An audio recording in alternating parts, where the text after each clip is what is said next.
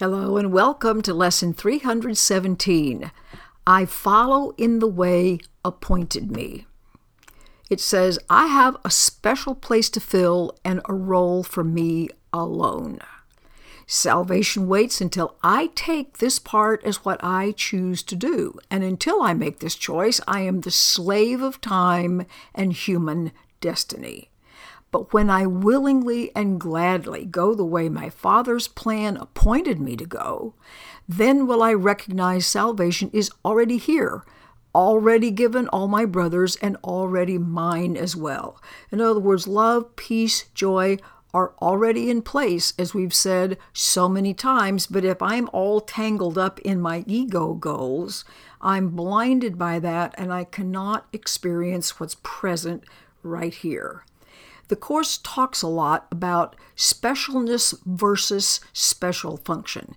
Specialness is an ego thing. It's when the talents and the particular creativity that is mine alone I use for my personal self aggrandizement rather than as a gift to benefit everyone.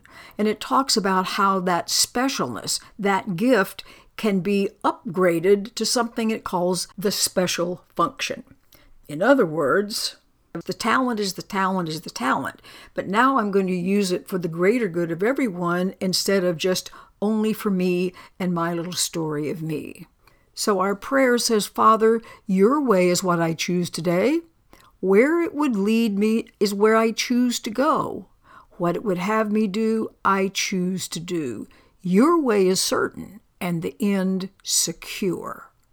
The memory of you awaits me there, and all of my sorrows end in your embrace that you have promised to your Son, to all of us, who thought mistakenly that we had wandered from the safe protection of your loving arms. Now, I usually never read anything in the text associated with these lessons but there's a very well known part in chapter 20, and I'm going to read that to you because it speaks of the security that is promised us when we change from specialness to special function. And here it is.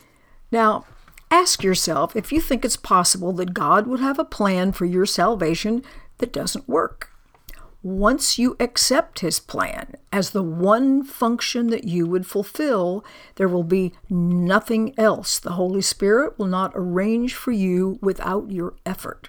He will go before you, making straight your path and leaving in your way no stones to trip on, no obstacles to bar your way. Nothing you need will be denied you. Not one seeming difficulty, but will melt away before you reach it. You need take thought for nothing, careless of everything except the only purpose that you would fulfill. So, this special purpose, this special talent is our contribution, it's our gift to the totality of everything. And the sooner we dedicate ourselves to this, the happier we're going to be. It's a lovely, important idea. So just ask yourself what are my basic, most wonderful talents? How am I putting them to use? A very important question to ask yourself. We'll do more about this tomorrow. Goodbye for now.